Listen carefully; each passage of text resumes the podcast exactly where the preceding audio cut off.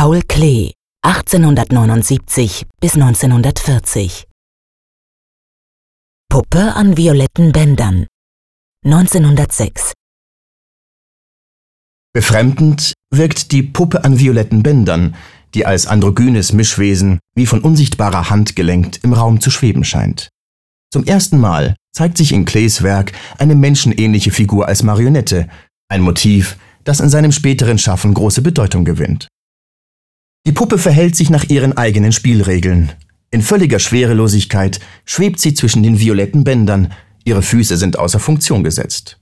Und da sie für diese folglich keine Verwendung mehr hat, sind ihr sinngemäß anstelle der Füße zwei Hände gewachsen. Die Hinterglasmalerei war seit dem 16. Jahrhundert in Mitteleuropa weit verbreitet.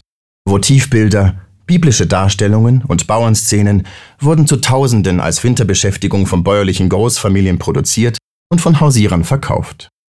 Klee kaufte sich einige Bilder auf der Auerduld in München.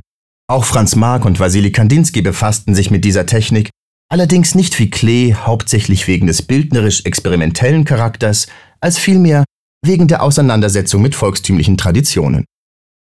Von Klee sind heute 64 Hinterglasbilder bekannt. Diese stellen übrigens eine konservatorische Herausforderung dar, da ihre Malschichten auf der glatten Glasfläche nur sehr schlecht haften.